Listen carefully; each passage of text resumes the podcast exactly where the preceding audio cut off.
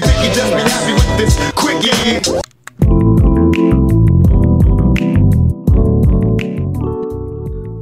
In the NHL playoffs, you never know what's gonna happen. Right, Canucks Nation? That's pretty much what you gotta be telling yourself this morning as the Canucks get ready to take on the Vegas Golden Knights in game two of round two in the NHL bubble playoffs. I'm Trevor Beggs. You're listening to the Quickie here on the Nucks Misconduct Network. Make sure you go subscribe to the network. You know that we got Power of the Towel with Nick Bondy, Sipping on a 40 with Kyle Bowen, Silky and Filthy with Kyle and myself, and of course this, the Quickie. It was a brutal showing for the Canucks in game one against the Vegas Golden Knights. On a personal note, I had, a, I had to get up at 5 a.m. to catch a flight home from being out in Lake Country in Ottawa.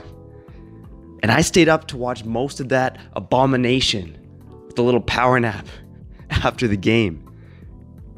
It was a brutal showing by the Canucks after after they played two of their most dominant games in a long, long time in games 5 and 6 against the St. Louis Blues. For some, it might have been a bit of a shock to the core for Canucks fans. Because we saw that team play so well and because Vegas pretty much steamrolled us in game 1. That being said, it's one game. You don't have to give up hope yet. We all know, and if, if, if not all of us know, you should know, that the Vegas Golden Knights on paper are a much better team than the Vancouver Canucks. I don't want to hear your star power argument about Elias Pettersson and Quinn Hughes, who, yeah, are probably the two best players in the series, but Vegas is a way better team. There's just no arguing against that. That being said, the Canucks can still come back in the series. I'm going to give you three keys right here. Three things the Canucks need to do to get back in the series. Number one, a pretty obvious one Jacob Markstrom has to be the better goaltender. This is the battle of the two unrestricted free agent goaltenders heading into the, well, not quite the summer, but heading into the next season. Robin Lehner and Jacob Markstrom, two of the best at their position right now. I know there's a whole drama with Marc Andre Fleury and the agent making that crazy sword through the back post with DeBoer's name on it. But the fact of the matter is, Robin Lehner right now is just a much better goalie than Marc Andre Fleury. Is he a much better goalie than Jacob Markstrom? That I'm not quite sure of. The two are pretty even, even when you dig into the numbers, especially the fact on based on the fact that Robin Lehner played with Chicago this season. Both Markstrom and Lehner were in similar positions, having to bail their teams out of situations where they were just allowing chance after chance after chance. Now Lehner is playing in front of a much more structured Golden Knights team, and he looks even better than he did before. So far in these playoffs, I think the edge probably goes to Lehner. That being said, you could argue that Markstrom, again, he's faced tougher shots. He's had to bail his team out a bit more. He's gonna have to bail his team out in this series, and he's gonna have to be the better goaltender than fellow Swede Robin Lehner if the Canucks are going to advance in this series. Number two, the Canucks have to draw more penalties. This is something that they were really good at against Minnesota and against St. Louis, mainly because they were forechecking. They had the puck on their stick, something that didn't happen a lot against Vegas in game one the other night.